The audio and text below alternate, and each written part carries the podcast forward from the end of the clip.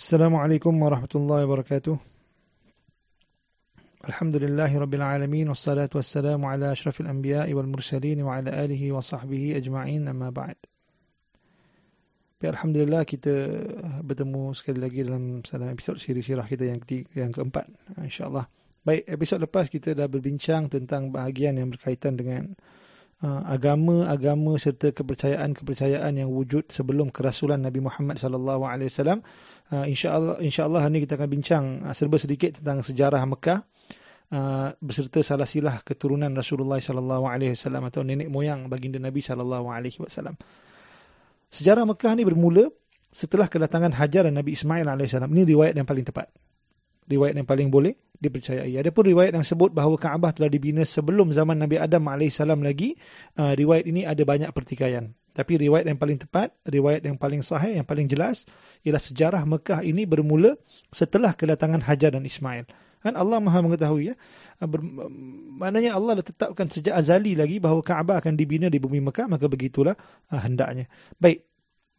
Kita dengar kan kita dah dengar kisah Nabi Ibrahim alaihissalam Allah perintahkan Nabi Ibrahim tinggalkan Hajar dan Ismail di bumi Mekah dan bagaimana akhirnya air Zam-Zam terpancur keluar daripada bumi dan menjadi sumber untuk hidup bagi Hajar dan Ismail.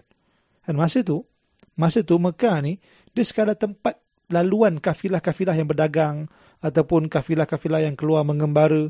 Dan tak ada siapa pun terfikir nak tinggal di kawasan Mekah. Sebab tak ada sumber kehidupan. Tak ada air, tak ada makanan, tak ada manusia yang hidup sekeliling. Tapi bila adanya air zam-zam, kabilah Jurhum yang lalu dekat situ, dia nampak burung berterbangan dekat kawasan atas Mekah, maka mereka segera turun ke kawasan Mekah dan mereka nampak Hajar dan Ismail yang berada di situ bersama dengan air dari telaga zam-zam. Jadi Jurhum pun dia minta kebenaran. Man, boleh tak tinggal dekat situ? Hajar benarkan, tapi Hajar kata dengan syarat pengurusan zam-zam, zam-zam dan pentakwiran Mekah mestilah berada di bawah Hajar dan Ismail. Jadi Jurhum pun setuju. Kata okey, tak ada masalah. Jadi wujudlah komuniti atau masyarakat yang pertama di Mekah. Dan kabilah Jurhum lah, komuniti yang pertama. Dan semua ni pun berlaku atas berkat doa Nabi Ibrahim AS. Bayangkan, bayangkan Nabi Ibrahim AS tinggalkan anak dan isteri dia. Anak dan isteri dia yang yang uh, anak dia baru lahir. Nabi Ismail pada ketika itu baru lahir, masih lagi bayi. Tinggalkan di satu kawasan yang tak ada air, tak ada tumbuhan, tak ada manusia. Jadi Nabi Ibrahim AS, lepas dia tinggalkan Hajar dan Ismail, dia bergerak ke satu kawasan tu dia doa pada Allah Subhanahu Wa Taala dan doa ini disebut dalam Al-Quran dalam surah Al-Baqarah. Rabbana uh, Rabbana inni askantu min dzurriyyati biwadin ghairi dhi zar'in inda baitikal muharram. Rabbana liyuqimus salah faj'al af'idatan minan nas tahwi ilaihim warzuqhum minats thamarati la'allahum yashkurun. Wahai Tuhanku, sesungguhnya aku telah meninggalkan zuriatku di satu lembah yang tak ada air, tak ada tanaman, di sisi rumahmu, supaya mereka tunaikan salat. Maka jadikanlah hati-hati manusia sayang kepada mereka dan kurniakanlah kepada mereka uh, buah-buahan supaya mereka bersyukur kepadamu. Jadi berkat doa Nabi Ibrahim AS, Allah hantar kabilah Jurhum. Baik. Jadi kabilah Jurhum ni, mereka merupakan salah satu cabang Arab Kahtan. Atau mereka ni orang Arab yang asli. Mereka memang bertutur dalam bahasa Arab. Dan Hajar dan Nabi Ismail dia bukan bukan orang Arab. Bukan orang Arab Ka'atan ya, bukan. Mereka tak bertutur dalam bahasa Arab. Bahasa Nabi Ibrahim AS adalah satu bahasa yang kuno. Kan bahasa Hajar, bahasa Ismail, uh, bahasa Hajar pada ketika itu bahasa Arab, bahasa kuno, minta maaf. Bahasa kuno. Bahasa yang akhirnya menjadi asas kepada uh, bahasa orang Yahudi. Kabilah Jurhum pula mereka memang bertutur dalam bahasa Arab. Jadi Nabi Ismail dia membesar bersama dengan kabilah ni di Mekah. Jadi dia belajar bahasa Arab daripada kabilah Jurhum. Dari sinilah bermulanya Arab Musta'arabah. Kita bincang dalam episod yang kedua kalau tak silap saya. Kan? Maknanya Nabi Ismail tergolong dalam golongan orang yang belajar bahasa Arab daripada Arab Kahtan. Dan Rasulullah sallallahu alaihi wasallam berketurunan Nabi Ismail. Seluruh Quraisy berketurunan Nabi Ismail. Bermakna Quraisy termasuk dalam Arab Musta'arabah. Arab yang menerima Arab daripada orang lain. Maknanya kita ada dua jenis Arab kat sini. Kita bincang satu tiga. Tapi dalam konteks yang wujud pada ketika itu, dua jenis Arab. Pertama, Arab yang berasal Arab Kahtan. Ataupun Arab yang memang bertutur dalam bahasa Arab. Arab yang asli. Dan yang kedua, Arab yang berasal daripada Nabi Ismail. Okay, jelas eh? Jadi Nabi Ismail dia tinggal dekat Mekah sampai dia meningkat dewasa dan dia bernikah dengan salah seorang wanita daripada kabilah Jurhum dan dia ada ramai anak-anak. Dalam banyak riwayat disebut bahawa Nabi Ibrahim AS datang ke Mekah banyak kali untuk berjumpa dengan Nabi Ismail. Uh, tetapi beberapa kali uh, baginda datang, tak dapat bertemu dengan Nabi Ismail. Mungkin Nabi Ismail keluar pada ketika itu atas urusan-urusan. Tapi kali ketiga Nabi Ibrahim AS datang, beliau datang berjumpa dengan anaknya dengan gembira bawa perintah daripada Allah Subhanahu Wa Taala. Jadi perintah yang pertama pada ketika itu bukanlah perintah korban. Perintah yang pertama ialah perintah untuk membina Kaabah bersama dengan Nabi Ismail alaihissalam sebagai rumah ibadah. Jadi Nabi Ismail kata okey, kita buat. Kita taatlah perintah Allah SWT itu, maka mereka sama-sama bina Kaabah. Nabi Ibrahim dengan Nabi Ismail. Dan masa itu ada malaikat yang datang bersama dengan Nabi Ibrahim AS. Malaikat tunjukkan tempat untuk bina Kaabah. Maka mereka bina Kaabah di situ. Dan semasa mereka membina, mereka berdoa kepada Allah SWT. Dan doa ini disebut dalam surah Al-Baqarah. Wa idh yarfa'u Ibrahimul qawa'ida minal bait wa Ismail Rabbana taqabbal minna innaka antas sami'ul alim. Dan ketika Nabi Ibrahim bersama-sama dengan Nabi Ismail meninggikan binaan-binaan asas-asas Kaabah itu sambil kedua-duanya berdoa kepada Allah dengan berkata, Wahai Tuhan kami, terimalah daripada kami amal kami, sesungguhnya engkau lah yang maha mendengar lagi maha mengetahui.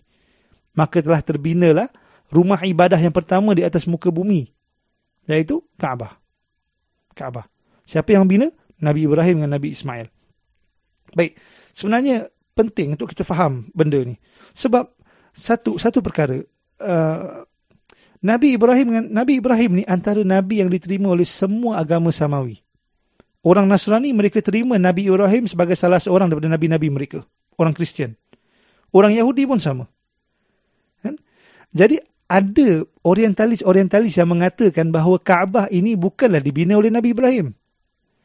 Kaabah ni dibina lepas zaman Nabi Ibrahim. Sebab apa?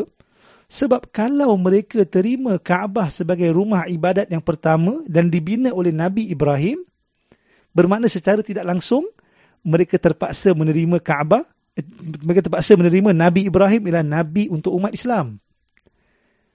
Sebab orang Yahudi, orang Nasrani, mereka tak terima kenabian Nabi Muhammad. Mereka tak terima Nabi Muhammad sebagai Rasul.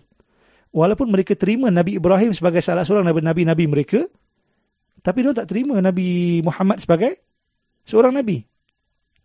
Dan Nabi Muhammad diturunkan di mana? Di Mekah, di Kaabah. Nabi Muhammad kan salah salah satu syariat dalam agama Islam ialah untuk buat haji, buat tawaf sekeliling Kaabah. Jadi Quran jawab syubhah yang ditimbulkan oleh setengah orientalis yang mengatakan bahawa Kaabah ini bukanlah dibina pada zaman Nabi Ibrahim, tapi dibina lepas zaman Nabi Ibrahim. Jadi Quran beritahu Kaabah telah dibina oleh Nabi Ibrahim dan Nabi Ismail untuk menjawab syubhah yang ditimbulkan oleh uh, golongan-golongan Yahudi dan Nasrani yang yang tak terima Kaabah dibina oleh Nabi Ibrahim AS. Baik. Jadi, Nabi Ismail AS ada 12 orang anak. Kan? 12 orang anak. Dan 2-12 orang anak, 12 orang anak inilah akhirnya ya, membentuk 12 kabilah Arab yang berbeza. Dua-dua belas kabilah Arab ni mereka bertebaran ke seluruh tanah Arab dan akhirnya hilang di telan zaman. Tak dapat dicari lagi. Cuma seorang yang tinggal. Yang tinggal hanyalah Qaidar bin Ismail. Sebab Qaidar bin Ismail ni, uh, dia tinggal di Mekah. Daripada Qaidar bin Ismail inilah setelah mungkin lebih kurang 40 atau 42 generasi, lahirnya Adnan.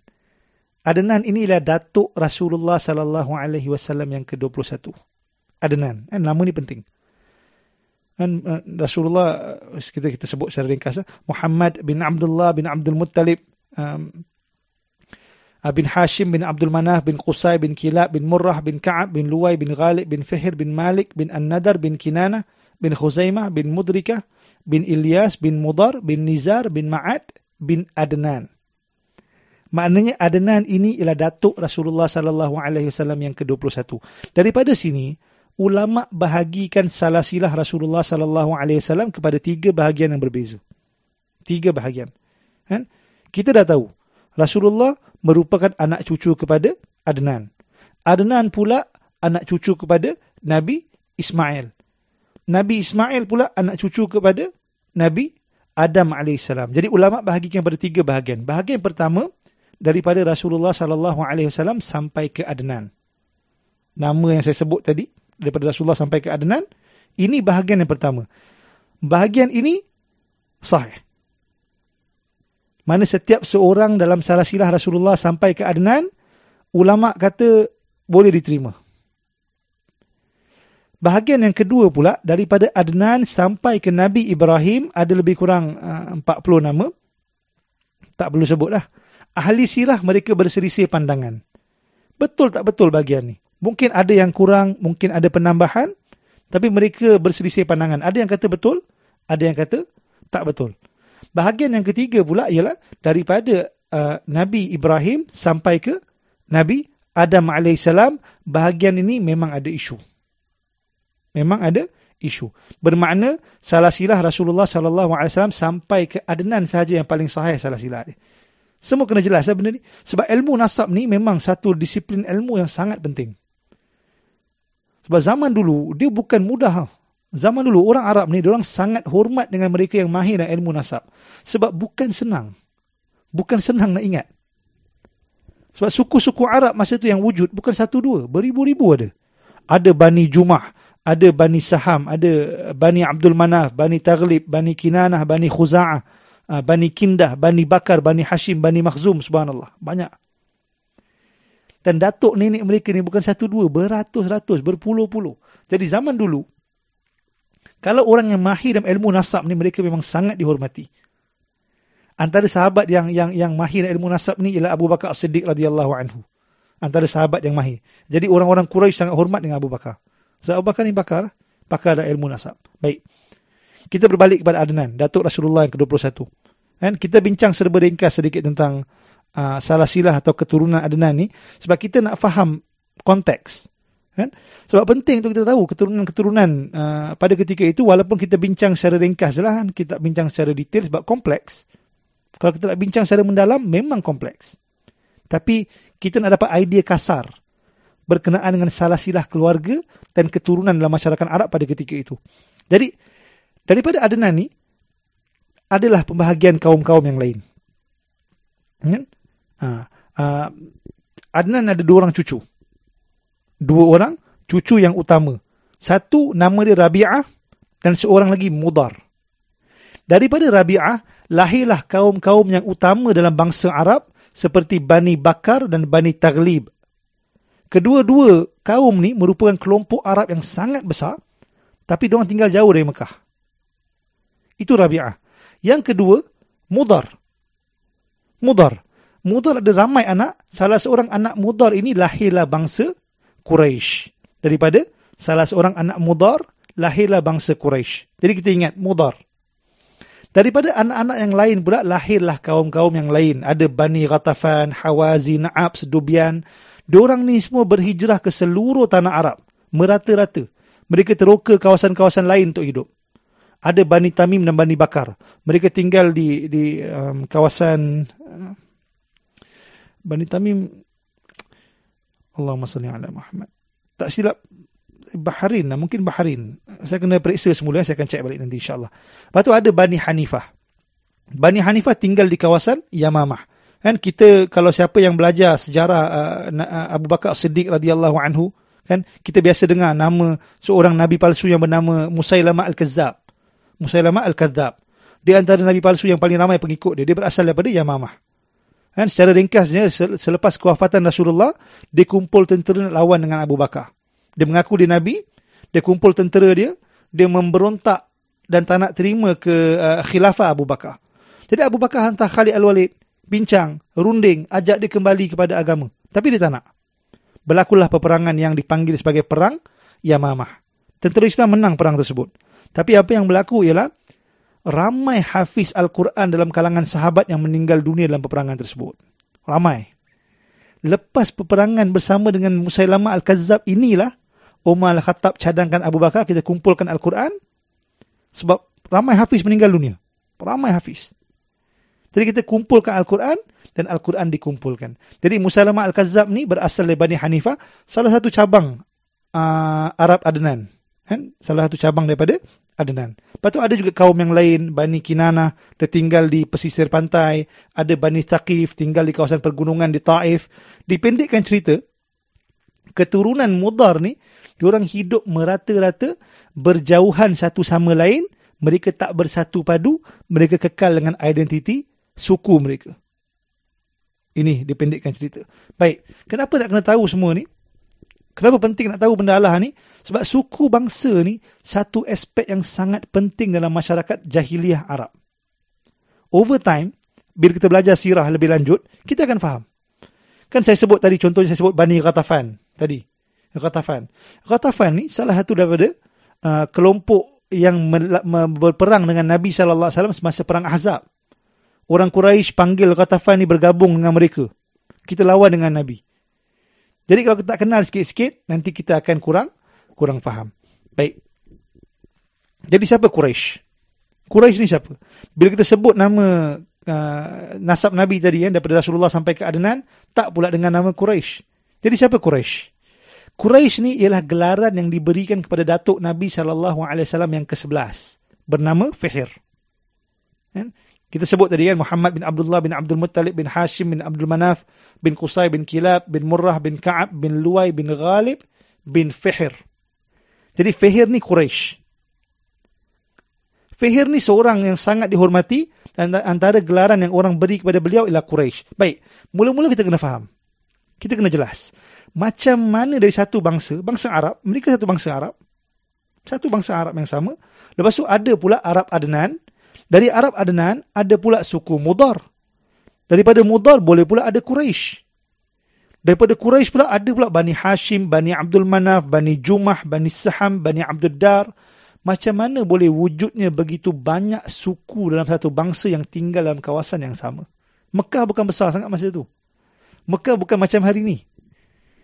Dia duduk sana setahun pun, duduk Mekah setahun pun, tiap-tiap hari muka orang lain yang kita akan nampak.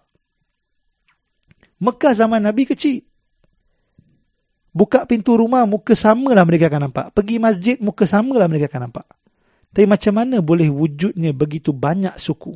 Sebab orang Arab ni, orang suka nasabkan nama kabilah mereka kepada datuk nenek mereka yang terkenal. Jadi orang Mekah ni, orang Mekah secara keseluruhannya memang memang kebanyakannya berasal daripada Quraisy.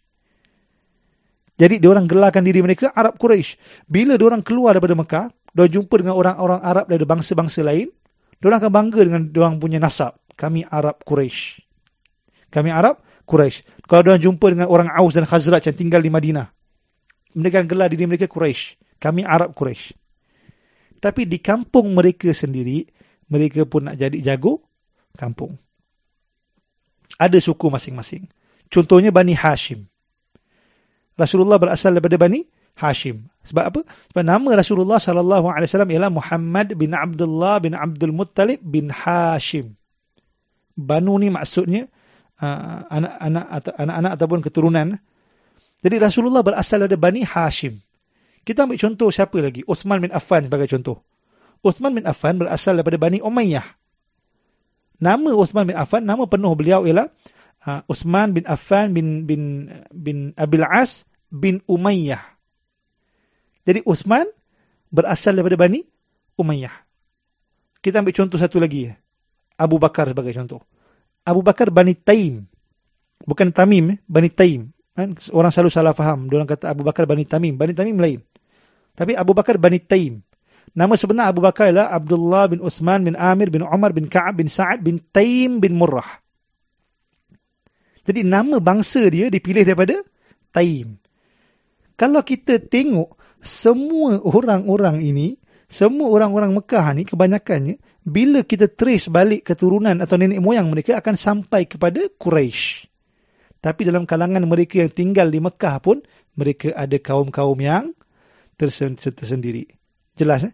Maknanya nama-nama suku kaum ni mereka ambil daripada datuk dan nenek mereka yang disegani dan dihormati. Kita boleh nampak daripada perkara ini betapa taksubnya masyarakat Arab jahiliah dengan suku kaum mereka. Sangat taksub. Diorang sanggup buat apa sahaja. Tak kira baik atau buruk demi mempertahankan suku kaum mereka.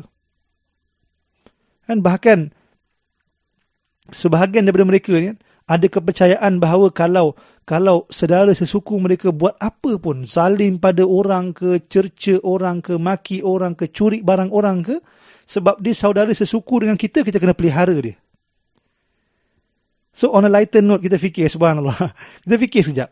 Betapa ramai antara kita pada hari ini yang mempunyai sikap yang hampir sama. Kan? Bila negara dihina semua boleh bersatu. Semua boleh jadi bawang rangers bila negara dihina. Tapi bila balik ke kampung kita sendiri, bila balik ke negeri kita sendiri, kita kutuk orang negeri itu. Kita kutuk orang negeri ini. Kita kutuk orang kampung. Kita kutuk orang kampung sini. Apa beza kita dengan Arab jahiliah dalam isu ni? Mereka berdiri di atas asabiyah suku. Kita pun berdiri di atas asabiyah yang sedikit berbeza tapi sama asabiyah juga. Dan apa yang Rasulullah sebut tentang asabiyah? Dalam sebuah hadis Abu Daud, minna man da'a ila asabiyatin wa laisa minna man qatala min ajri asabiyatin atau man mata min ajri asabiyatin. Bukan ada pada kalangan kami mereka yang menyeru kepada asabiyah, bukan ada pada kalangan kami orang yang berperang uh, kerana asabiyah dan bukan ada pada kalangan kami orang yang mati dalam uh, kerana asabiyah. Nauzubillah min zalik. Moga Allah pelihara kita. Memang bangsa kita salah satu identiti kita. Kita tak boleh lari. Kita memang bangsa sekian sekian sekian. Tapi kita kena faham.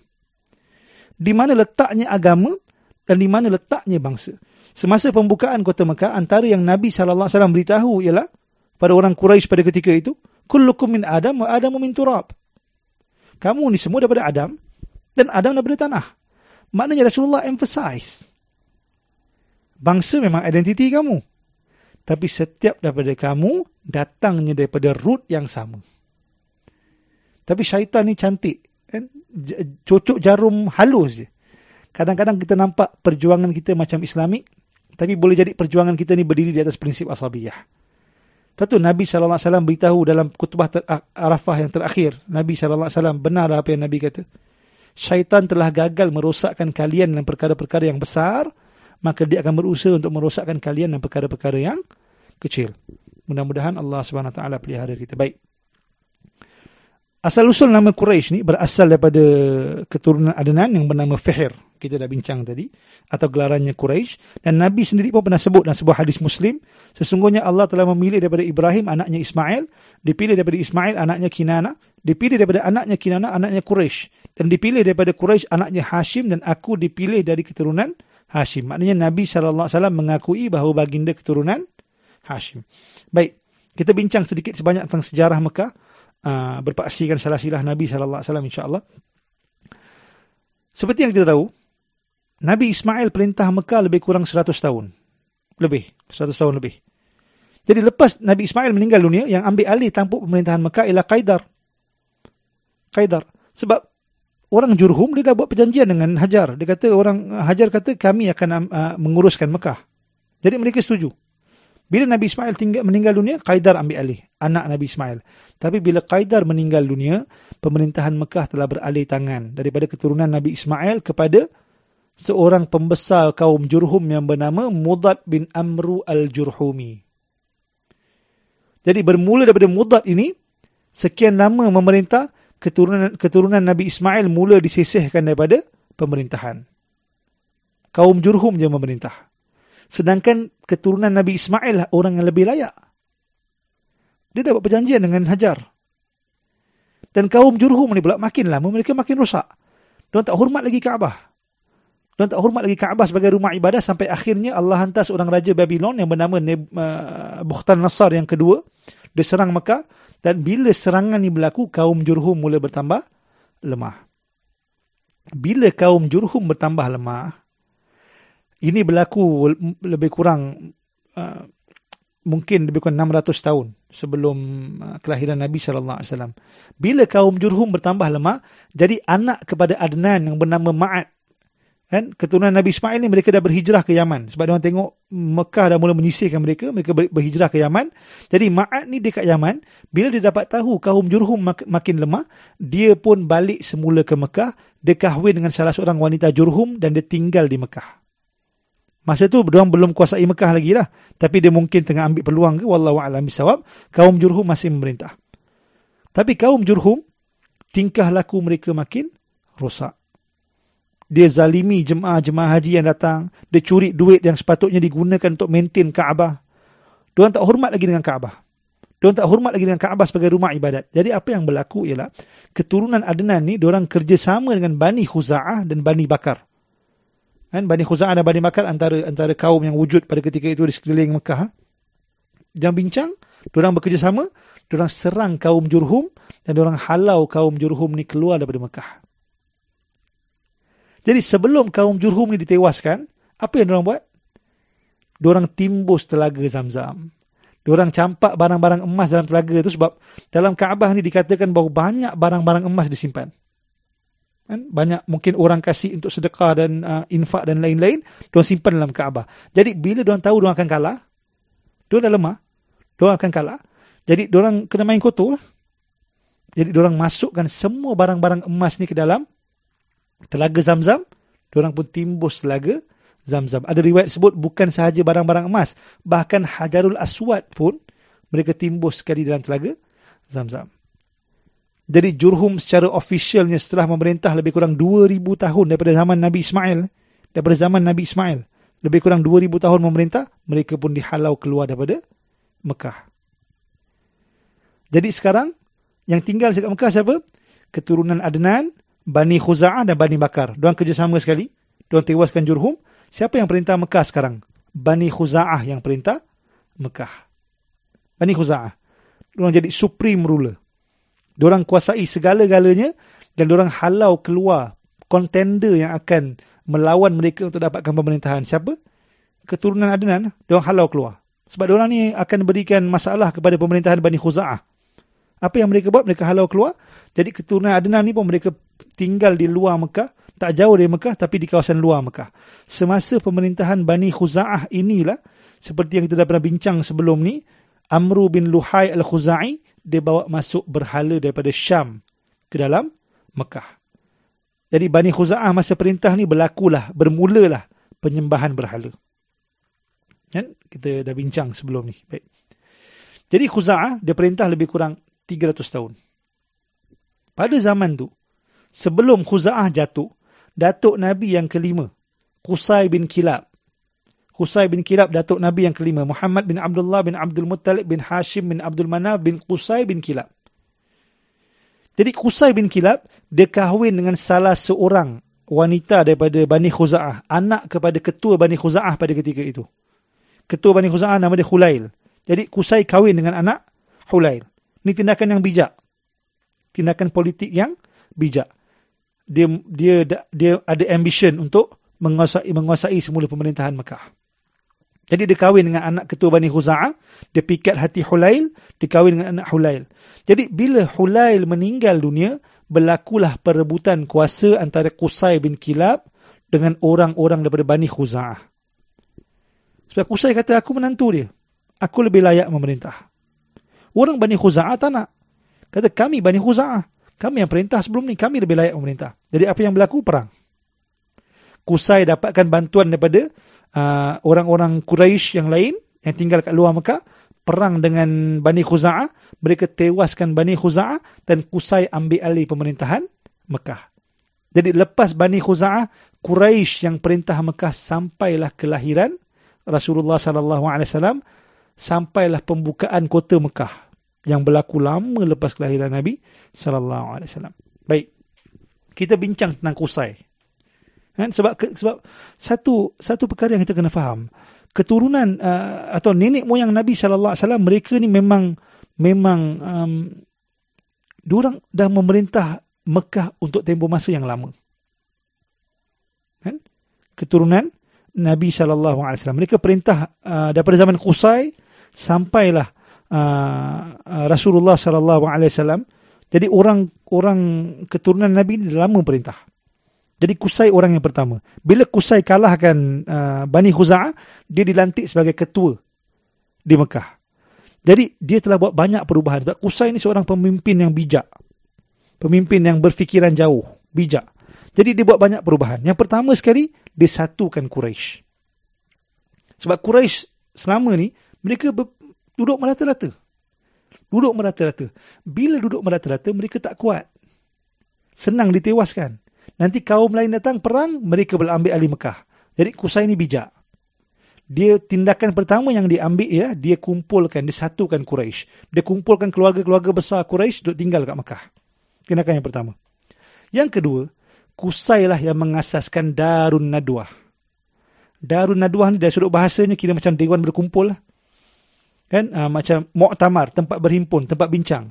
Parlimen bagi orang-orang Quraisy. Sebab Kusai ni bijak. Sebab orang, kenapa? Sebab orang-orang Arab ni, orang sangat taksub dengan suku mereka. Sangat asabiah. Benda-benda kecil pun boleh perang. Benda-benda kecil pun boleh perang. Jadi Kusai fikir, kalau asyik perang, asyik perang, apa yang akan berlaku? Pemerintahan akan lemah. Jadi kita buat parlimen. Kita buat parlimen. Satu platform untuk setiap wakil suku suarakan pandangan mereka. Jangan gaduh. Kita boleh bincang. Jadi ditubuhkan Darun Nadwah mereka boleh berbincang untuk memajukan Mekah. Dan dengan sebab wujudnya Darun Nadwah ini, Quraisy mula bersatu padu. Dan pada zaman Qusay bin Kilab ini juga, dia dia mula kenakan uh, teks. Setiap kaum, setiap suku Quraisy kena bant, uh, kena bayar sumbangan untuk bantu jemaah-jemaah haji yang susah. Sebab orang yang datang daripada daripada kawasan-kawasan Arab yang lain, wilayah-wilayah Arab yang lain, sebab orang yang buat haji kat Mekah ni bukan orang Quraisy je. Ada macam-macam kaum yang akan buat haji. Jadi, Qusay dia perkenalkan teks. Setiap suku kaum kena bayar teks. Kita boleh bantu jemaah haji yang datang yang susah, yang tak ada makanan dan lain-lain, kita boleh bayar untuk mereka. Bayaran sumbangan atau teks ini dipanggil sebagai rifadah rifa rifadah. Jadi menjadi kewajipan juga orang Quraisy kena sediakan air bagi jemaah haji. Air datang daripada mana? Kita dah bincang kan, air Zam-Zam dah ditimbus oleh kaum Jurhum. Bila ingat balik kan? Bila Khuza'ah halau Jurhum keluar daripada Mekah, apa yang Jurhum buat? Mereka timbus telaga Zam-Zam. Ni perangai yang hina lah. Tak boleh menang perang, jadi mereka main kotor. Khuza'ah cuba gali telaga Zam-Zam, cuba cari, tak jumpa bila Kusai ambil alih pemerintahan Mekah pun, dia cuba cari, tak jumpa juga. Jadi nak sediakan air untuk jemaah haji macam mana? Dia kena korek, kena gali telaga-telaga lain di sekeliling Mekah. Ini bukan kerja yang mudah. Bukan kerja yang mudah. Tapi polisi-polisi ini semua dimulakan pada zaman Kusai bin Kilab memerintah Mekah. Jadi Kusai bin Kilab ni bapa pemodenan Mekah bapa pemodenan ke apa eh? Bapa bapa kemerdekaan Mekah lah kot yang lebih sesuai. Tapi banyak polisi-polisi yang menguntungkan orang Mekah. Jadi Kusai bin Kilab ada beberapa orang anak. Ada Abdul Uzza Abdul Manaf Abdul Dar um, ada seorang lagi saya tak ingat nama dia. Tapi ada empat orang anak lelaki. Bila Kusai meninggal dunia dia serahkan pemerintahan kepada Abdul Manaf. Ataupun ada uh, nama asal dia Al-Mughirah dia serahkan pemerintah. Tak ada isu. Orang Quraisy kata orang Quraisy suka dengan Abdul Manaf ni, mereka terima, mereka setuju. Tapi bila Abdul Manaf meninggal dunia, berlakulah pertelingkahan antara anak-anak Abdul Manaf dengan anak-anak Abdul Dar.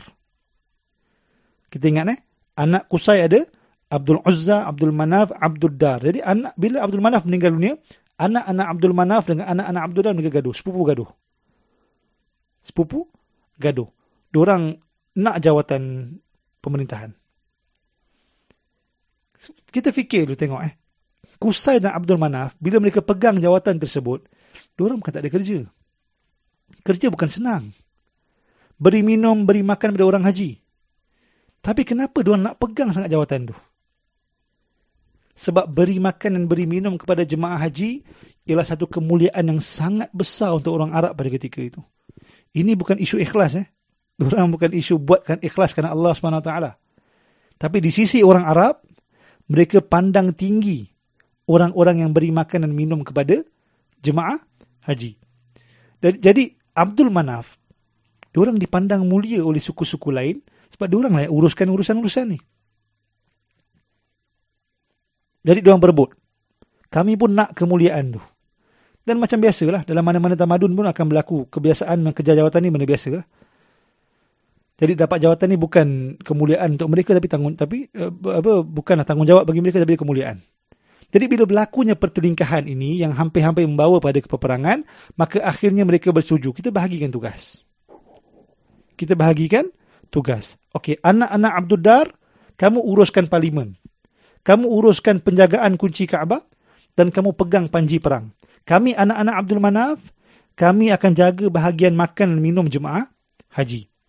Jadi anak-anak Abdul Manaf ni ada beberapa orang, mereka buat undian. Siapa yang nak nak nak apa jaga uh, air pemberian air kepada jemaah haji. Uh, ada anak-anak Abdul Manaf ni ada Hashim, Naufal, Abdul Syams, Al-Muttalib, bukan Abdul Muttalib eh, Al-Muttalib lain. Jadi bila cabutan dibuat, maka Hashim telah ditanggungjawabkan untuk menjaga siqayah dan rifadah bagi jemaah haji. Maknanya secara officialnya, seluruh keturunan Hashim dipertanggungjawabkan untuk jaga siqayah dan rifadah jemaah haji. Okey. Baik. Hashim ni moyang Rasulullah sallallahu alaihi wasallam. Kita cerita sikit tentang Hashim. Siapa nama sebenar beliau? Nama sebenar beliau ialah Amar. Amar. Tapi dia digelar Hashim. Hashim ni berasal daripada perkataan Hashama. Ada sabdu kan? Hashama. Yang bermaksud memecahkan atau melanggar. Ada satu tahun tu, orang Quraisy hadapi kelaparan. Kelaparan yang amat teruk. Jadi Hashim ni pergi Palestin, dia beli tepung, dia bawa balik ke Mekah guna tepung tu dia buat roti dia sembelih unta dan dia buat sejenis sup yang dipanggil sebagai tharid dan dia cecahlah roti tu kan dia pecahkan roti tadi untuk masukkan dalam sup sebab itulah dia panggil sebagai Hashim pemecah Hashim ni footnote sikit eh orang-orang Arab ni diorang diorang sangat ingat budi seseorang pemimpin dan diorang akan berikan nama gelaran kadang-kala sesuai dengan amal kebaikan yang dibuat oleh pemimpin tersebut. Jadi dalam keadaan kelaparan, dalam keadaan kelaparan, Hashim berikan mereka makan roti tersebut. Dia pecahkan roti itu letak dalam sup, beri makan kepada orang-orang yang lapar. Jadi diorang pun beri gelaran kepada Hashim ialah Hashim, pemecah. Gelaran yang diberikan. Baik. Baik eh. Okey, Hashim dengan adik-beradik dia, dipanggil oleh orang Quraisy Mekah sebagai mujabbirun. Mujabbirun ni kira maksud dia golongan yang menguatkan. Sebab apa? Sebab Hashim dengan adik-beradik dia lah yang bertanggungjawab dapatkan immunity bagi orang Mekah untuk berniaga di kawasan-kawasan luar tanah Arab. Mungkin masa dia pergi Palestin dapatkan tepung, dia fikir penting sebenarnya bersafar untuk peniaga ni.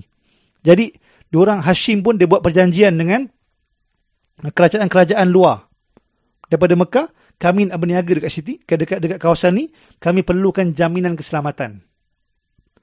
Jadi Hashim dia pergi jumpa dengan pemimpin Greek dekat Syam. Dapatkan uh, perjanjian keselamatan. Uh, lepas tu uh, abang dia abang dia nama uh, Allahumma salli ala Muhammad. Um, Abdul Syams. Kan dia dapatkan perjanjian daripada Najasyi di Habsyah. Naufal pula pergi jumpa dengan Raja Parsi, dapatkan perjanjian keselamatan. Al-Muttalib, dia jumpa dengan Raja-Raja Himyar di Yaman, dapatkan perjanjian keselamatan. Kira dalam konteks hari ini, dengan inisiatif Hashim dan adik-beradik dia ni, Quraisy telah mendapat bisnes visa untuk buat perniagaan di negara-negara tadi. Yaman, Syria, Habsyah dan lain-lain. Sebab itulah, adik-beradik Hashim dipanggil sebagai Al-Mujabbirun orang-orang yang menguatkan. Lepas wahyu turun kat Mekah, Allah ingatkan orang Quraisy. Ini nikmat yang begitu besar. Surah apa? Surah Quraisy. Li'ila fi Quraisy. Ila fihim rihlat ash-shita'i was-sayf. Falyabudu rabb hadzal bait alladhi at'amahum min ju' wa amanahum min khauf. Allah beritahu kamu dapat mengembara musim sejuk, musim panas. Siapa yang berikan kamu keselamatan ni? Siapa yang berikan kamu nikmat ini? Allah. Waktu musim sejuk, orang Quraisy pergi Yaman, pergi Habsyah. Musim panas dan pergi Syria. Disebabkan kedua-dua safar inilah, makin bertambahlah golongan bangsawan dan golongan kaya raya dalam kalangan orang Quraisy. Makin ramai. Orang kaya dan orang-orang bangsawan makin ramai dalam kalangan orang Quraisy Mekah. Jadi secara mudahnya, kita boleh kata yang yang uh, Hashim dengan adik-beradik ni ialah bapa pemodenan pemodenan Mekah. Bapa uh, ekonomi Mekah. Sebab apa? Sebab Mekah ni tempat jemaah datang untuk laksanakan haji. Manusia daripada seluruh pelosok tanah Arab, dia datang tunaikan haji dekat Mekah. Dan bila orang datang, orang berbelanja dalam negara kita, kita yang untung. Ini konsep yang sama dalam zaman sekarang pun, konsumerisme. Makin ramai orang yang belanja dalam negara, ekonomi negara akan membangun. Sebab itulah ada galakan, kerajaan akan beri galakan untuk rakyat. Beli local produk. Ada galakan untuk tourisme. Kan? Eh, tourism. Bukan pasal orang suka orang masuk negara kita. Tapi kerajaan suka mereka berbelanja dalam negara kita. Ini konsep yang sama lah. Konsep yang sama. Sebab tu, uh, konsep ekonomi dari, dari, dari, daripada dulu mereka buat. Daripada perdagangan inilah orang Mekah dapat akses kepada pelbagai barangan daripada seluruh dunia. India, China. Jadi Allah ingatkan kembali. Allah beritahu pada orang Quraisy. Nikmat ini Allah yang beri kepada kamu. Li'ilafi Quraisy. Jadi bila mana Hashim dipandang mulia, dipandang tinggi, disegani, dihormati, orang suka dengan dia. Macam-macam benda dia buat. Sebab dia makin ramai orang kaya kat Mekah. Sebab dia makin banyak barangan-barangan daripada luar kita dapat masuk dalam Mekah. Jadi ada orang yang tak suka. Siapa?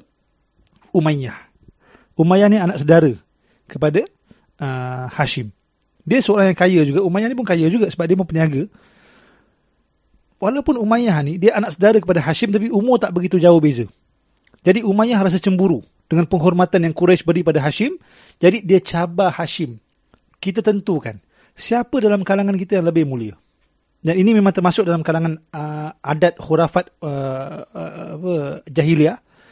Untuk tentukan kemuliaan seseorang, orang akan lantik seorang tukang ramal untuk jadi hakim. Tukang ramal ni akan buat ramalan dengan tentukan siapa yang mulia, siapa yang hina. Dan ini antara amalan khurafat yang mereka buat zaman tu lah. Jadi Hashim tak suka benda ni. Ni dia tak perlu pada semua ni. Ni child's play. Kebudak-budakan. Jadi bila kaum Quraisy desak, desak, desak, tentukan je lah siapa yang mulia, siapa yang hina. Jadi Hashim pun terima, kata boleh. Tapi syarat. Ada syarat. Siapa yang kalah, dia kena sembelih 50 ekor unta dan dia kena tinggalkan Mekah selama 10 tahun. Jadi dipendekkan cerita, Umayyah kalah. Umayyah kalah, dia tinggalkan Mekah, dia tinggal di Syria selama 10 tahun. Daripada sinilah bermulanya permusuhan antara Bani Umayyah dengan Bani Hashim yang berkekalan sampai wujudnya kerajaan Umayyah dan Abbasiyah. Sebab tu Abu Sufyan, Abu Sufyan ni Bani Umayyah. Abu Sufyan pun Bani Umayyah. Abu Sufyan ni seorang yang bijak sebenarnya, tapi dia pun antara orang yang sangat tak suka pada Nabi wasallam. Antara sebabnya ialah sebab Rasulullah Bani Hashim dan dia Bani Umayyah disebabkan oleh isu ni. Baik. Jadi Hashim ni, dia kahwin dengan beberapa orang wanita. Dan salah seorang wanita yang dia kahwin ni berasal daripada Yathrib.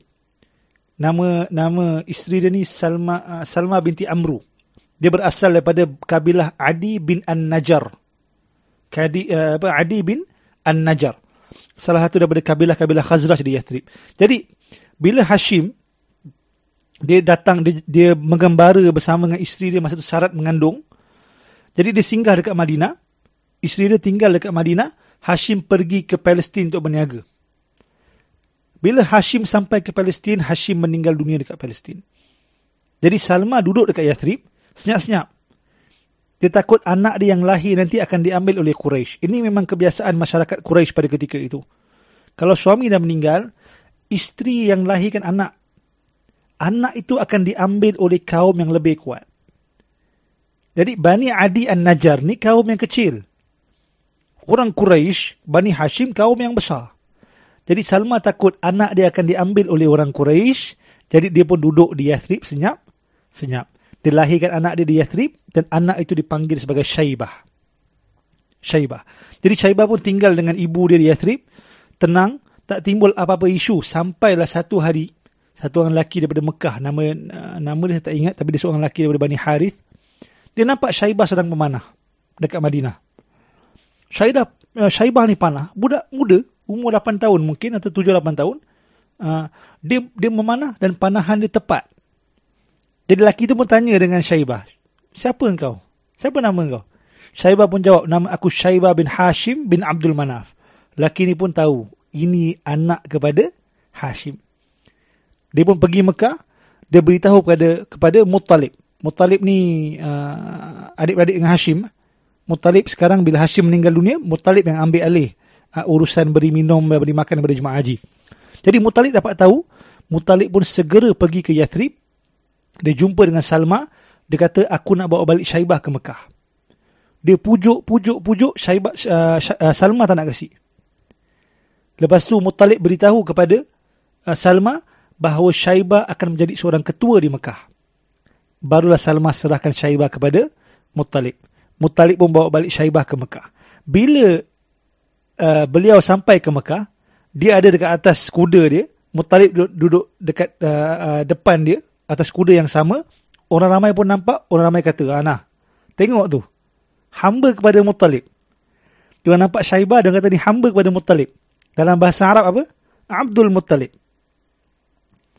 Hamba kepada Muttalib. Daripada situlah Syaibah mendapat gelaran Abdul Muttalib.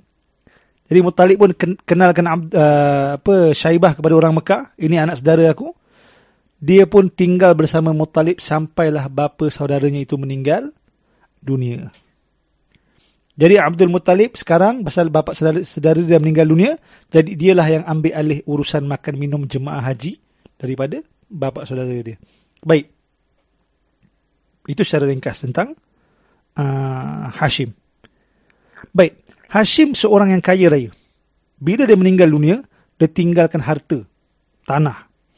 Bila Mutalib bawa balik Abdul Mutalib ke Mekah, dia tunjukkan ni kebun bapa engkau, sekarang kebun ni milik engkau. Bila Mutalib meninggal dunia, adik kepada Mutalib nama dia Naufal, dia rampas kebun Abdul Mutalib. Jadi Abdul Mutalib tak puas hati lah, ini harta aku. Ni harta bapa aku. Tapi Naufal rampas. Jadi Abdul Muttalib nak lawan, dia pun minta bantuan daripada bapa bapa saudara dia yang tinggal di Yathrib. Dari Bani Adi bin An-Najjar. Kan belah mak dia. Orang-orang Madinah, Yathrib. Dia minta bantuan untuk perang dengan Naufal. Akhirnya dia dapat rampas balik tanah dia. Nak tunjukkan kat sini bahawa hubungan antara Abdul Muttalib dengan dengan saudara sebelah ibu dia masih lagi kuat dan hubungan ini berterusan sampailah ke zaman Rasulullah sallallahu alaihi wasallam berhijrah ke Yathrib. Kita akan bincang pada masa itu insya-Allah. Baik. Kita sampai ke bahagian yang terakhir dalam episod kali ini. Beberapa peristiwa penting yang berlaku dalam kehidupan Abdul Muttalib. Ada tiga peristiwa yang penting yang berlaku semasa pemerintahan Abdul Muttalib. Bila uh, Hashim meninggal dunia, bila Muttalib meninggal dunia, Abdul Muttalib dilantik sebagai ketua di Mekah. Sekarang dia kira ketua orang Quraisy. Kan? Yang pertama yang yang dia uh, perkara penting atau peristiwa penting yang berlaku pada zaman Abdul Muttalib ialah penggalian semula telaga Zamzam. Kita dah bincang tadi. Macam mana kaum Jurhum bila dia diperangi oleh Khuza'ah sebelum diusir keluar daripada Mekah, diorang timbus telaga Zamzam dengan barang-barang emas lebih kurang 400 tahun. Lebih kurang 400 tahun air zam-zam tak pernah timbul, tak pernah muncul lagi walaupun Khuza'ah cuba gali. Qusay bin Kilab pun cuba gali tak jumpa. Satu hari, Abdul Muttalib dapat mimpi. Dia diperintahkan untuk menggali telaga zam-zam. Dalam mimpi itu bahkan ditunjukkan kawasan mana nak digali. Jadi bila dapat mimpi ini berkali-kali, dia pun kata ini mimpi daripada Allah Subhanahu Wa Taala. Jadi dia pun mula menggali dan menggali bersama dengan anak sulung dia nama Harith. Macam biasalah. Bila dia start gali, orang Quraisy pun mula kumpul, orang Quraisy ketawakan dia. Kan? Apa yang dia ni buat kan? Sebelum ni orang-orang lama dah buat dah sebelum ni. Tak pernah dapat pun. Macam mana kau buat boleh dapat? Orang ketawakan dia. Tapi akhirnya, sedikit demi sedikit, keluarlah barang-barang emas yang ditimbul oleh kabilah Jurhum. Apabila air mula keluar, maka orang Quraisy daripada Bani Hashim, diorang mula berebut. Kami nak hak jaga air zam-zam ni. Diorang rebut atas dasar kemuliaan. Atas dasar kemuliaan. Air zam-zam beratus tahun tak ditemui. Jadi bila ditemui, and this is a whole new generation. Dan 400 tahun berlalu. This is a whole new generation. Diorang berebut untuk mendapatkan hak air zam-zam sehingga hampir berlaku pertumpahan darah antara mereka. Jadi Abdul Muttalib pun masa tu dia buat nazar. Dia buat nazar. Kalau dia dapat 10 orang anak lelaki yang mencapai usia akil balik, yang mampu melindungi dan menjaga dia, maka dia akan korbankan salah seorang daripada mereka. Dia buat nazar. Jadi bila bincang-bincang-bincang kan daripada perang, baik kita bincang. Akhirnya orang bersetuju. Kita bawa perkara ni kepada seorang dukun. Ini memang adat mereka. Kita senang nak settlekan dispute ni senang je. Kita bawa kepada seorang dukun, seorang tukang ramal, biar dia beritahu siapa yang lebih layak untuk jaga air zam-zam ni. Jadi orang pun pergi, bergerak. Kan? Dukun ni tinggal jauh dekat Syam. Orang pun mula bergerak pergi ke arah Syam. Dan bila bila beberapa orang di antara mereka mula bergerak dalam perjalanan mereka sangat lapar, haus, kehabisan makanan, kehabisan air, dan dalam keadaan yang begitu genting mereka semua kata confirm kita akan mati. Maka Abdul Muttalib pun beritahu setiap seorang antara kalian gali kubur sendiri sebab sahabat dia tak akan mungkin uh, apa dia sahabat akan terlalu lemah untuk korekkan kubur bagi mereka. Jadi Abdul Muttalib pun dia gali kubur untuk diri dia sendiri. Bila dia gali kubur Abdul Muttalib gali kubur terpancur air keluar daripada tanah. Jadi bila orang tengok oh Abdul Muttalib bila dia uh, gali air keluar ini petanda daripada Allah bahawa Abdul Muttalib lah yang patutnya jaga air zam-zam. Jadi orang pun tak jadi pergi jumpa dengan dukun tadi. Diorang kata biar air zam-zam ni Abdul Muttalib yang jaga. Jadi orang balik semula ke Mekah sebab dia dapat minum air tu. Dia dapat minum air yang air, uh, yang apa Abdul Muttalib uh, gali tadi. Diorang pun selamat. Diorang balik semula ke Mekah. Diorang serahkan Abdul Muttalib untuk jaga air Zam-Zam. Ini peristiwa pertama yang penting yang berlaku pada zaman Abdul Muttalib. Peristiwa kedua ialah serangan tentera bergajah Abraha. Dalam kisah ini ada banyak insiden-insiden yang menarik. Pertama sekali Najasyi. Eh. Najasyi ini diraja kepada Habsyah. Jangan salah faham. Eh. Ini bukan Najasyi zaman Nabi SAW. Najasyi ini gelaran yang diberikan kepada Raja Habsyah. Macam mana kita uh, gunakan gelaran sultan untuk merujuk kepada ketua suatu negeri, begitu juga Najasyi ialah gelaran untuk Raja Habsyah. Nama uh, beliau ialah Abjar. Abjar. Dan daripada anak Abjar inilah nanti akan datang uh, seorang raja yang bernama Ashamah. Raja Ashamah inilah yang akan berikan perlindungan kepada orang Islam yang berhijrah ke Habsyah. Kita akan bincang nanti insya-Allah. Baik. Jadi jadi Najasyi Abjar ni antara wilayah kekuasaan beliau ialah Yaman. Habsyah dengan Yaman lain. Jadi antara wilayah kekuasaan Najasyi ialah Yaman. Dan governor di Yaman namanya ialah Abraha. Agama rasmi kerajaan Habsyah ialah Nasrani. Orang Yaman pula, mereka bukan orang Nasrani. Orang orang Arab. Orang orang yang menyembah berhala. Jadi orang Arab Yaman ni, waktu musim haji je, orang akan bergerak ke arah Mekah, ke arah utara. Musim haji je pergi utara. Musim haji je pergi utara. Jadi Abraham pun tanya dengan orang Arab. Apa yang kamu buat pergi utara tiap-tiap uh, tiap-tiap apa bulan Zulhijjah ni kenapa kamu pergi utara? Diorang pun jawab kami pergi ziarah rumah Allah di Mekah. Jadi Abraham fikir Abraham pun bina sebuah gereja yang sangat besar yang diperbuat daripada mozaik yang diimport daripada Habsyah dan Rom.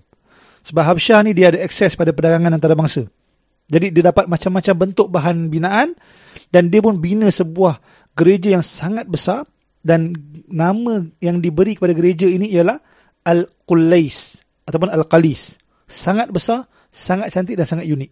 Sebab mozaik ni bukanlah bahan binaan yang biasa digunakan di tanah Arab pada ketika itu. Benda yang luar biasa lah. Baik. Berkenaan pembinaan gereja ni, ada dua tujuan. Kenapa Abraham bina gereja ni?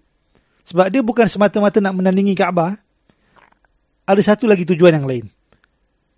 Tujuan itu ialah untuk impress Najasyi.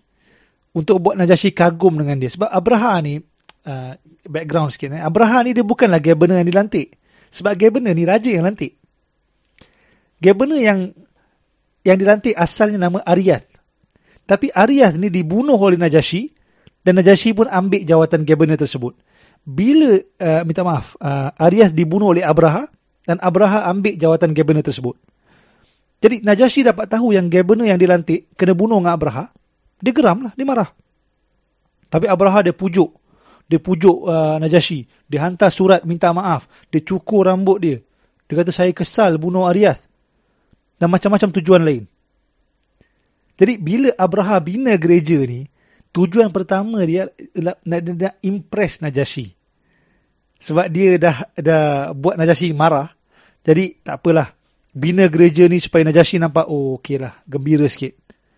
Tujuan yang pertama. Tujuan yang kedua dia nak lawan dengan Kaabah. Jadi Abraham pun tulis surat pada Najasyi. Dia beritahu bahawa dia tak akan puas hati selagi mana orang Arab tak datang ziarah gereja tu. Jadi bila orang Arab dapat tahu perkara ni, maka ada seorang lelaki daripada Bani Kinanah. Bani Kinanah ni tinggal di kawasan berdekatan dengan Yaman, kawasan uh, Tihamah, dekat dengan Yaman. Jadi seorang lelaki daripada Bani Kinanah ni, dia masuk gereja tersebut pada waktu malam, senyap-senyap. Dia buang air dalam gereja tersebut, buang air kecil, buang air besar. Dan dia sepahkan gereja tersebut dengan najis dia. Tujuan dia apa? Nak hina. Nak tunjukkan, kau tak layak nak bertanding dengan Kaabah. Now, on a short note, eh, this is a cheap move. And of course, ni zaman jahiliah. Manusia tak ada panduan agama. Tapi dalam Islam, merosakkan, menghina rumah ibadah agama lain adalah dilarang. Dilarang, tak dibenarkan. Allah berfirman dalam Al-Quran surah Al-Hajj. Walaula dafa'ullahi nasa ba'duhum li ba'd lahuddimat sawami' wa bi'a' wa salawatun wa masajid. Kalaulah bukan kerana Allah yang mendorong setengah manusia menentang pencerobohan setengah yang lain, nescaya runtuhlah tempat-tempat Uh, tempat-tempat uh, pertapaan, gereja-gereja kaum Nasrani, tempat sembahyang orang-orang Yahudi dan masjid-masjid. Jadi Allah larang. Tak dibenarkan. Sebab tu Umar Al-Khattab, bila dia buka kota Baitul Maqdis, dia beri jaminan kepada orang bukan Islam. Kamu boleh beribadah, tak ada masalah. Kamu boleh buat. Jadi dipendekkan cerita. Laki daripada Bani Kinanah ni, dia datang, dia buang air dalam gereja Abraha dia sepah-sepahkan najis dalam dalam gereja tersebut. Bila Abraha dapat tahu perkara ni, maka beliau menjadi sangat marah. Dia berazam untuk bergerak ke Mekah dan tidak akan pulang ke Yaman sebelum menghancurkan Kaabah. Jadi apa yang Abraha buat? Abraha kumpulkan tentera yang begitu besar, beribu-ribu orang. Lepas tu dia kumpulkan lebih kurang 8 atau 12 ekor gajah-gajah Afrika yang besar. Orang-orang Arab ni, orang tak tak pernah jumpa gajah kat tempat orang. Jadi ini satu pemandangan yang baru. Dan gajah Afrika ni dia bukan macam gajah Malaysia. Dia gajah sangat besar. Abraha sendiri pun ditunggang seekor gajah. Dan gajah yang paling besar, nama gajah ni Mahmud. Gajah pun ada nama Mahmud. Jadi Abraha dan tentera dia pun, dia, mereka mula bergerak menuju ke Mekah. Sepanjang jalan, ada kabilah-kabilah Arab yang tahu niat Abraha nak hancurkan Kaabah. Ada yang cuba pujuk ada yang cuba serang tapi semua ditewaskan oleh Abraha. Jadi Abraha mula bergerak, bergerak, bergerak. Bila dia sampai ke Taif, dia naik atas Taif. Dia dihalang oleh seorang pembesar Bani Taqif yang bernama Mas'ud Al-Thaqafi. Sebab orang Taif ni, orang ada rumah ibadat orang sendiri. Nama rumah ibadat mereka Al-Lata.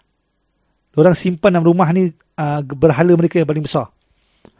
Jadi bila dia tengok Abraha nak pecahkan Kaabah, dia takut Abraha akan pecahkan sekali rumah ibadat ni. Dia takut. Dia takut. Jadi apa yang dia buat? Kata macam ni lah. Tolong jangan pecahkan rumah ibadat kami. Kami akan bantu kamu pergi pecahkan Kaabah.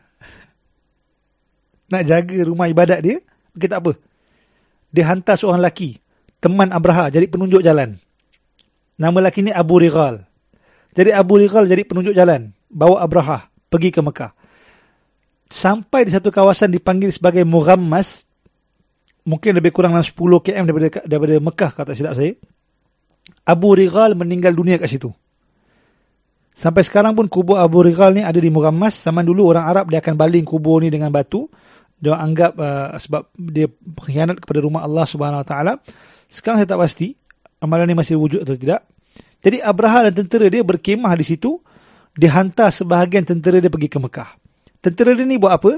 Dia rampas lebih kurang 200 ekor unta Abdul Muttalib. dia bawa unta-unta itu pergi balik ke Abraha. Jadi orang Quraisy marah. Orang Quraisy marah nak lawan tak boleh. Tentera Abraha besar. Jadi satu-satu jalan yang ada pada ketika itu ialah kita kita bincang. Jadi Abraha pun uh, dihantar seorang utusan ke Mekah. Jumpa dengan Abdul Muttalib. Sebab Abdul Muttalib ni ketua Quraisy. Jadi utusan ni beritahu pada Abdul Muttalib, dia kata Abraha cakap, Abraha tak nak perang. Abraha tak nak perang pun. Dia tak nak perang dengan siapa-siapa pun. Dia tak nak bunuh siapa pun. Dia cuma nak hancurkan Kaabah je. Jadi kalau orang Mekah tak halang, tak tentang, takkan berlaku pertumpahan darah. Nampak macam nampak macam adil? Tak. Kalau orang Mekah pergi gereja dia kata kami nak hancurkan gereja kamu je, tak nak pertumpahan darah. Abraham masih marah. Jadi ini satu rundingan yang tak masuk akal. Jadi Abdul Muttalib pun dia ambil peluang ni dia nak pergi jumpa dengan Abraha. Jadi Abdul Muttalib dia ikut utusan yang yang datang tadi. Dia pergi ke berjumpa dengan Abraha di kemah uh, Abraha. Jadi Abraha dia dah dengar dah cerita tentang Abdul Muttalib ni, seorang pemimpin yang bijak, baik hati, dermawan. Maka Abraha pun ada perasaan hormat terhadap Abdul Muttalib. Dan tambahan pula Abdul Muttalib ni seorang lelaki yang sangat kacak, tinggi.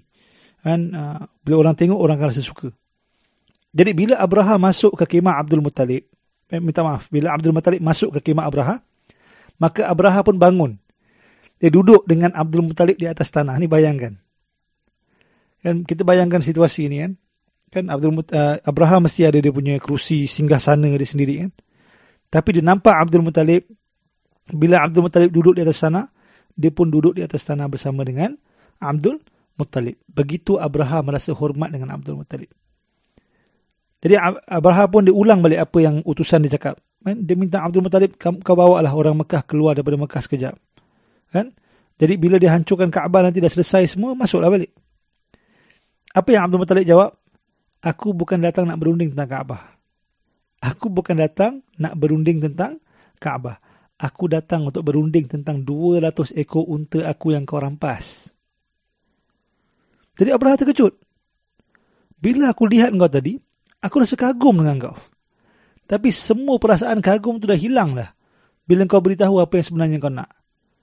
Adakah kau lagi pentingkan 200 ekor unta engkau tu daripada Kaabah yang dah jadi rumah ibadat engkau berzaman lamanya? Jadi Abdul Muttalib pun jawab, Inni ana Rabbul Ibil wa inna lil bait ribban sayamna'uhu. Aku ni pemilik unta-unta aku. Sedangkan Kaabah ada pemiliknya yang akan menjaga rumahnya. Jadi Abraha jawab, Ma kana liyamtani'a minni. Dia tidak mungkin dapat menghalang aku. Jadi Abdul Muttalib pun jawab, Anta wadak. Itu antara kau dengan dia. Itu urusan kau dengan dia. Clear cut. Jadi Abraha pun dia pulangkan balik unta-unta Abdul Muttalib. Daripada kisah ni, kita boleh lihat ciri seorang pemimpin dalam diri Abdul Muttalib. Petah, bijak, hikmah. Dan kita juga boleh nampak fitrah sebenar orang Quraisy pada ketika itu ialah mereka percaya dengan Allah. Diorang tahu Allah wujud. Diorang percaya Allah SWT itu Tuhan yang paling tinggi tapi mereka mensekutukan Allah Subhanahu Wa Taala. Mereka sembah berhala dan lain-lain. Jadi Abraha pun pulangkan unta-unta Abdul Muttalib, tapi Abraha tetap nak serang Kaabah. Jadi Abdul Muttalib balik ke Mekah, dia beritahu orang-orang Mekah, kamu berlindung di kawasan bukit sekeliling-sekeliling Mekah ni, kamu berlindunglah. Dan Abdul Muttalib doa dengan Allah Subhanahu Wa Taala untuk pelihara Kaabah.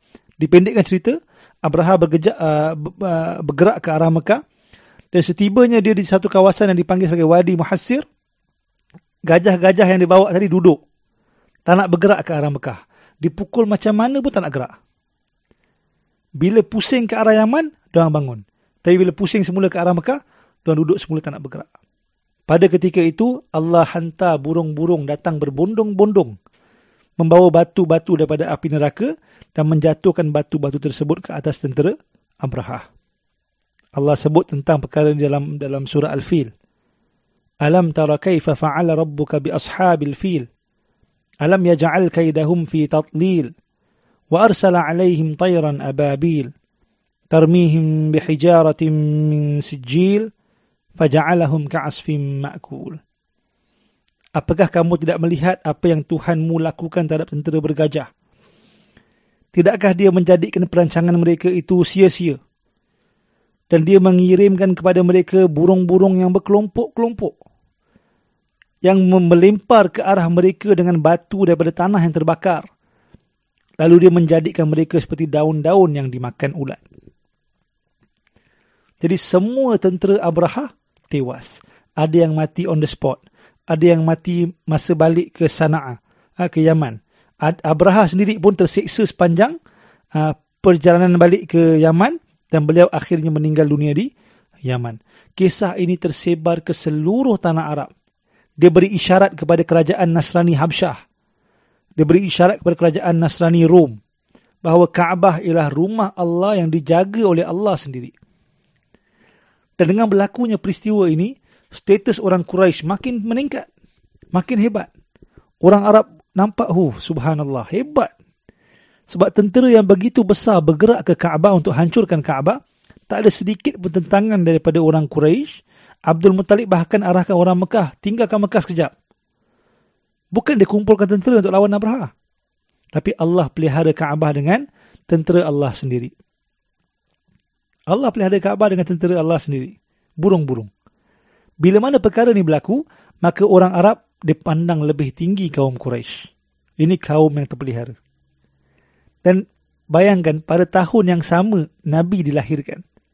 Tahun ini dipanggil sebagai tahun gajah. Hakikatnya berlakunya peristiwa ini Allah nak tunjukkan kepada seluruh umat manusia khususnya kaum Arab bahawa di tempat ini tempat yang mereka pandang tinggi, mereka pandang hebat, kaum Quraisy yang mereka pandang hebat akan lahir seorang nabi Allah Subhanahu wa taala. Inilah hakikat yang sebenar. Kemuliaan ini bukan semata-mata untuk orang Quraisy. Tapi kemuliaan ini untuk Nabi Allah Muhammad. Cuba kita fikir. Yang datang serang Kaabah ni orang yang beragama Nasrani. Orang Mekah pula penyembah berhala. Mana yang lebih baik? Mana yang lebih rapat dengan ajaran Islam? Nasrani lah. Tapi adakah Allah menghancurkan tentera Nasrani ni tujuan dia nak pelihara kaum penyembah berhala? Hikmah Allah ni luas lah. Kita tak mungkin dapat tahu exactly. Tapi Allah, kita dari segi, dari segi luarannya, Allah hancurkan kaum Nasrani ni tujuan nak memelihara Kaabah memelihara bumi Mekah tidak lain tidak bukan sebagai satu mukjizat satu petunjuk untuk diberikan kepada manusia bahawa di bumi ini akan lahirnya seorang nabi. Jadi peristiwa serangan tentera bergajah ni satu sebab untuk mengangkat lagi darjat Rasulullah sallallahu alaihi wasallam di mata-mata orang Arab. Sebab Rasulullah dilahirkan daripada kalangan Quraisy ini juga sebenarnya ini kalau kita fikir lebih mendalam sebenarnya kisah ini satu jawapan kepada orang-orang yang mempersoalkan kenabian Rasulullah sallallahu alaihi wasallam. Kan? Kadang-kadang ada setengah kelompok uh, orientalis ataupun ada pengkaji Islam yang kadang-kadang apologetik sangat kan. Diorang nafikan kisah berlakunya uh, apa kehancuran tentera bergajah ni. Diorang nafikan. Itu mustahil. Mustahil. Tapi bayangkan, surah Al-Fil ni turun bila Nabi sampaikan kepada orang Quraisy, kan ramai orang Quraisy yang lawan dengan Nabi, yang tak puas hati dengan Nabi. Mereka sentiasa cari poin untuk lawan dengan Nabi sallallahu alaihi wasallam. Cari poin sepanjang masa cari poin. Bila turunnya wahyu surah Al-Fil, orang Quraisy tak lawan pun dengan Nabi. Mereka mengakui peristiwa kehancuran tentera bergajah itu memang berlaku. Padahal kalau kita fikir, kalau benda ni tak jadi, benda ni tak pernah terjadi pun, bukankah ini kempen yang baik untuk mereka kenakan Nabi SAW? Jadi, perkara ni memang berlaku. Memang berlaku. Selain daripada kisah tu, kisah ni juga jadi bukti bahawa bila kita berpecah belah, kita akan lemah. Orang Quraisy, dia tak mampu nak kumpul tentera nak lawan dengan Abraha. Tak mampu. Padahal orang Arab yang datang ke Baitullah untuk buat haji ni bukan orang Quraisy je. Ada Bani Thaqif, Hawazin, Khuza'ah, Kinanah dan banyak lagi. Tapi sebab sikap kesukuan, sikap perkauman yang kuat, mereka tak mampu nak bersatu untuk lawan dengan Abraha. Tak mampu. Ada yang cuba lawan sendiri-sendiri, tapi akhirnya tewas, gagal. Ini bukti jelas. Yang satukan orang Arab akhirnya bukan semangat Arab mereka, tapi agama Islam yang satukan mereka. Agama Islam. Sebab Arab ni bukan mulia sebab mereka Arab. Tapi bila mereka memeluk agama Islam, mereka jadi mulia. Jadi kita dari perspektif, perspektif kita pada hari ini, kita kena fikir sejauh mana usaha kita untuk didik masyarakat kita untuk menghayati Islam lebih daripada menghayati semangat kebangsaan. Kita nak bangkitkan semangat kaum kita, kita beritahu tentang kehebatan bangsa kita satu masa dulu. Kita tak sedar. Kemuliaan ini Allah beri bila mana satu bangsa itu amalkan agama Allah. Amalkan perintah Allah. Amalkan sunnah Nabi SAW. Di situlah terletaknya kemuliaan suatu bangsa. Inna akramakum indallahi atqakum yang paling mulia dalam kalangan kamu ialah mereka yang paling tinggi takwanya kepada Allah. Jadi kita kena fikir sendirilah. Menurut beberapa riwayat sebut uh, Nabi wasallam dilahirkan sekitar sebulan lebih selepas hancurnya tentera bergajah. Sebab itulah sampai sekarang bila ditanya uh, bila Nabi dilahirkan sebut tahun gajah. Sebab orang Arab dia suka nisbahkan nama satu tahun itu dengan perkara penting yang berlaku pada tahun tersebut. Dia akan jadikan tahun tu titik rujukan. Oh, tiga tahun lepas tahun gajah. Oh, tiga belas tahun sebelum tahun gajah. Oh, lebih kurang begitulah. Jadi itu perkenaan dengan kisah Abraha. Baik. Peristiwa yang ketiga yang berlaku. Sebenarnya sepatutnya, oh, sebenarnya bila saya fikir balik dari segi kronologi, susunan peristiwa, peristiwa yang saya nak sebutkan ini berlaku sebelum peristiwa uh, bergajah Abraha. Tapi dah terlajak, tak apa, kita kita bincang je. Okay. Peristiwa penting yang berlaku pada zaman Abdul Muttalib ialah peristiwa Nazar Abdul Muttalib. Kita ingat balik tadi, bila mana uh, mereka hampir bergaduh berperang, nak claim uh, penjagaan air zam-zam, Abdul Muttalib Nazar. Kalau dia dapat 10 orang anak lelaki yang capai usia akil balik, dia akan korbankan salah seorang daripada mereka. Jadi Abdul Muttalib yang ketentuan Allah Subhanahu Wa uh, dapat 10 atau 11 orang anak lelaki yang semuanya mencapai usia dewasa. Sebab Abdul Muttalib dia kahwin dengan lebih kurang uh, lima orang isteri. Dan zaman jahiliah tak ada had pada poligami. Nak kahwin lebih daripada empat boleh, tak ada masalah. Sepuluh pun boleh, tak ada masalah. Tak ada had talak. Kan? Dia orang siap nasabkan anak menggunakan tukang ramal.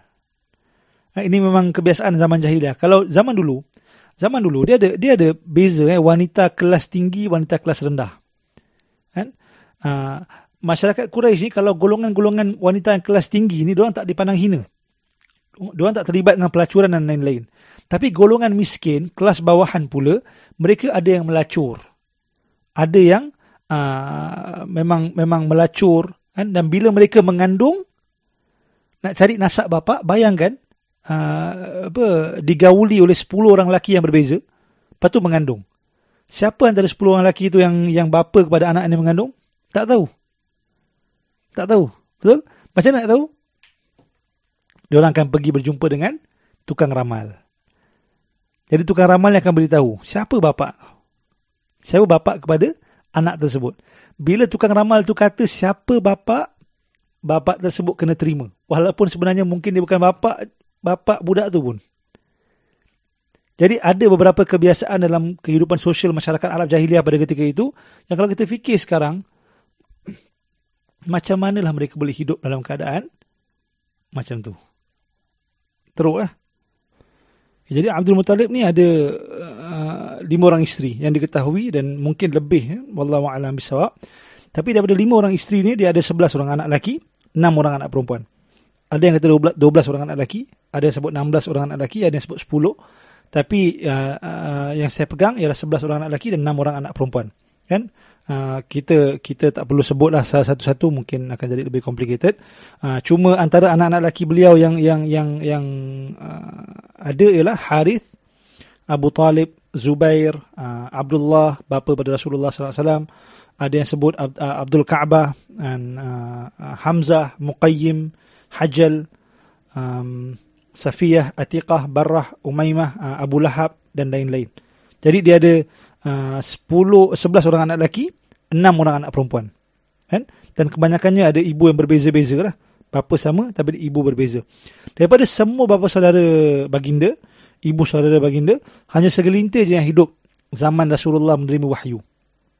Dan daripada kalangan makcik-makcik Nabi SAW, uh, Safiyah satu-satunya ibu saudara Rasulullah yang memeluk agama Islam dan yang lain-lain mungkin dah meninggal dunia sebelum daripada zaman kerasulan lagi.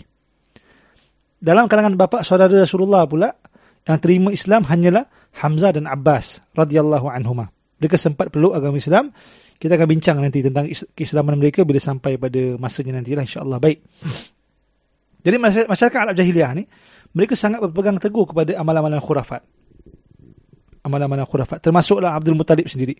Jadi bila Abdul Muttalib dia nazar nak korbankan salah seorang anak dia bila dia dapat 10 orang anak dewasa, maka ini janji yang tak boleh dimungkiri.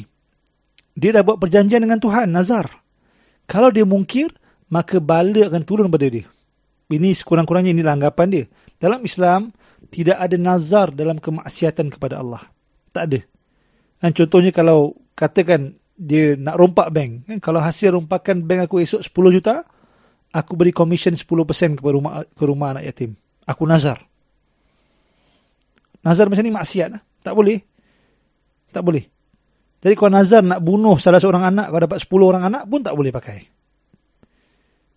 Ada hadis sahih dalam dalam uh, riwayat Bukhari yang disebut, "Man nazara an yuti'illah falyuti'hu, wa man nazara an ya'siyahu fala ya'si." Barang siapa yang bernazar untuk ketaatan kepada Allah, maka hendak ada taat kepada Allah. Barang siapa yang bernazar untuk kemaksiatan kepada Allah, maka janganlah dia bermaksiat. Maka perkara ini jelas.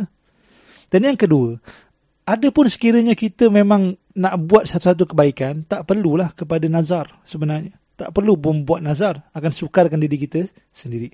Jadi buat baik kerana Allah taala baik. Berbalik pada topik. Maka bila anak-anak dia meningkat dewasa, maka janji ni harus ditunaikan. Jadi dia buat cabutan gunakan anak panah, dia tulis nama. Ini kebiasaan orang jahiliah, dia tulis 10 atau 11 nama anak lelaki dia. Dia buat cabutan yang keluar ialah nama Abdullah. Abdullah ni bapa pada bapa pada apa bapa pada Rasulullah sallallahu alaihi wasallam. Jadi Abdullah ni anak bongsu. Paling Abdul Muttalib paling sayang dengan Abdullah. Adik-adik paling sayang dengan Abdullah. Anak manja orang Bani Hashim Abdullah. Tuan sayang sangat dengan Abdullah.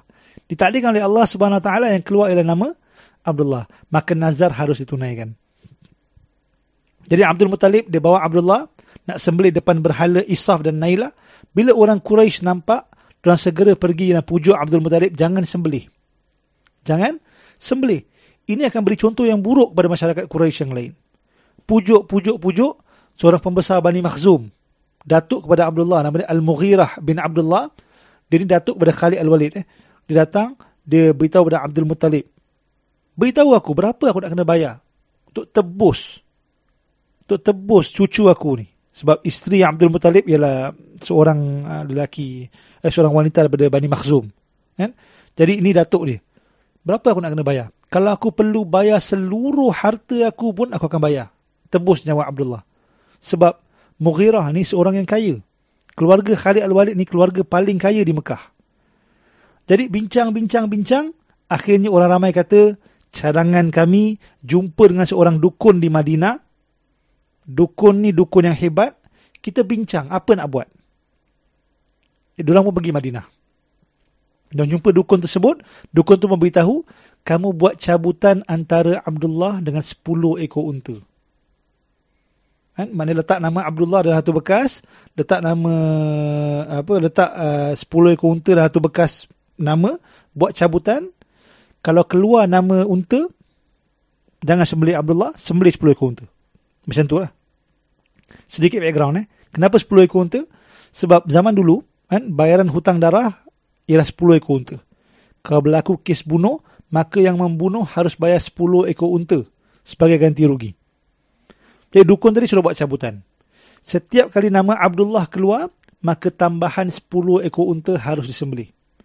Sehinggalah cabutan tunjukkan nama 10 ekor unta, barulah Abdullah dilepaskan daripada nazar. Jadi cabutan pun dibuat.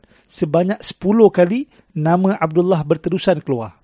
Kali ke-11, 12, 13 barulah nama unta yang keluar. Maka Abdul Muttalib pun dikorbankan 100 ekor unta sebagai tebusan untuk nyawa Abdullah. Sebab 10 kali nama Abdullah keluar jadi 10 kali 10, 100. Daripada kisah ni, dan dan, dan bermula daripada peristiwa inilah korban uh, bayaran hutang darah yang asalnya 10 ekor unta dinaikkan pada 100 ekor unta. Kalau bunuh orang, kena bayar 100 ekor unta. Daripada kisah ni, Allah tunjukkan betapa jahilnya masyarakat Arab jahiliah pada ketika itu sehingga mereka bernazar untuk menyembelih manusia yang tidak berdosa. Dan nak tambah lagi pada kejahilan itu ialah mereka cari dukun, tukang ramal sebagai penyelesai masalah. Ini bukan cara yang betul. Dalam Islam Allah larang. Ini subhanallah dosa yang sangat besar. Pergi pada dukun dan tukang ramal haram. Apatah lagi percaya dengan apa yang dukun itu cakap. Dalam sebuah hadis Nabi disebut, barang siapa yang mendatangi peramal lalu bertanya kepadanya tentang sesuatu, tidak diterima solatnya selama 40 hari. Hadis riwayat Muslim. Ini mendatangi dukun. Kalau mempercayai dukun, dalam sebuah hadis riwayat Tirmizi disebut, barang siapa yang mendatangi dukun dan percaya kepada apa yang dukun tu kata, maka dia telah mengkufuri apa yang diturunkan kepada Muhammad sallallahu alaihi wasallam. Jadi Islam hapuskan amalan jahiliah seumpama ni. Sebab itu sebagai orang yang beriman, kita kena yakin urusan ghaib milik Allah. Bukan milik dukun, bukan milik tukang ramal. Kalau sakit, pergi jumpa doktor. Pergi buat ruqyah yang syar'i. Bukan jumpa dengan dukun yang menggunakan khidmat jin dan lain-lain. Ha, masalah-masalah apa pun dalam kehidupan, masalah rumah tangga ke, masalah kemiskinan ke, jangan jumpa dengan dukun. Allah telah sediakan semua penyelesaian melalui wahyu yang diturunkan kepada Rasulullah sallallahu alaihi wasallam. Daripada kisah ni juga Allah tunjukkan kepada kita bukti kekuasaan Allah Subhanahu wa taala. Allah jaga silsilah keturunan Nabi sallallahu alaihi wasallam. Abdullah terpelihara daripada penyembelihan tersebut. Sebab apa? Sebab kehendak Allah. Dan ini tidak lain tidak bukan menaikkan darjat keturunan Nabi sallallahu alaihi wasallam. Sebab bapa Nabi diselamatkan daripada penyembelihan dan Nabi Ismail yang merupakan nenek moyang Nabi pun diselamatkan daripada penyembelihan. Kan wallahu a'lam bisawab. Insyaallah sampai kat sini saja hari ini. Ha, minggu depan kita akan bincang tentang ibu dan bapa Nabi sallallahu alaihi wasallam tentang kelahiran Rasulullah insyaallah. Aku qauli hadza wa astaghfirullahal azim li wa lakum. Assalamualaikum warahmatullahi wabarakatuh.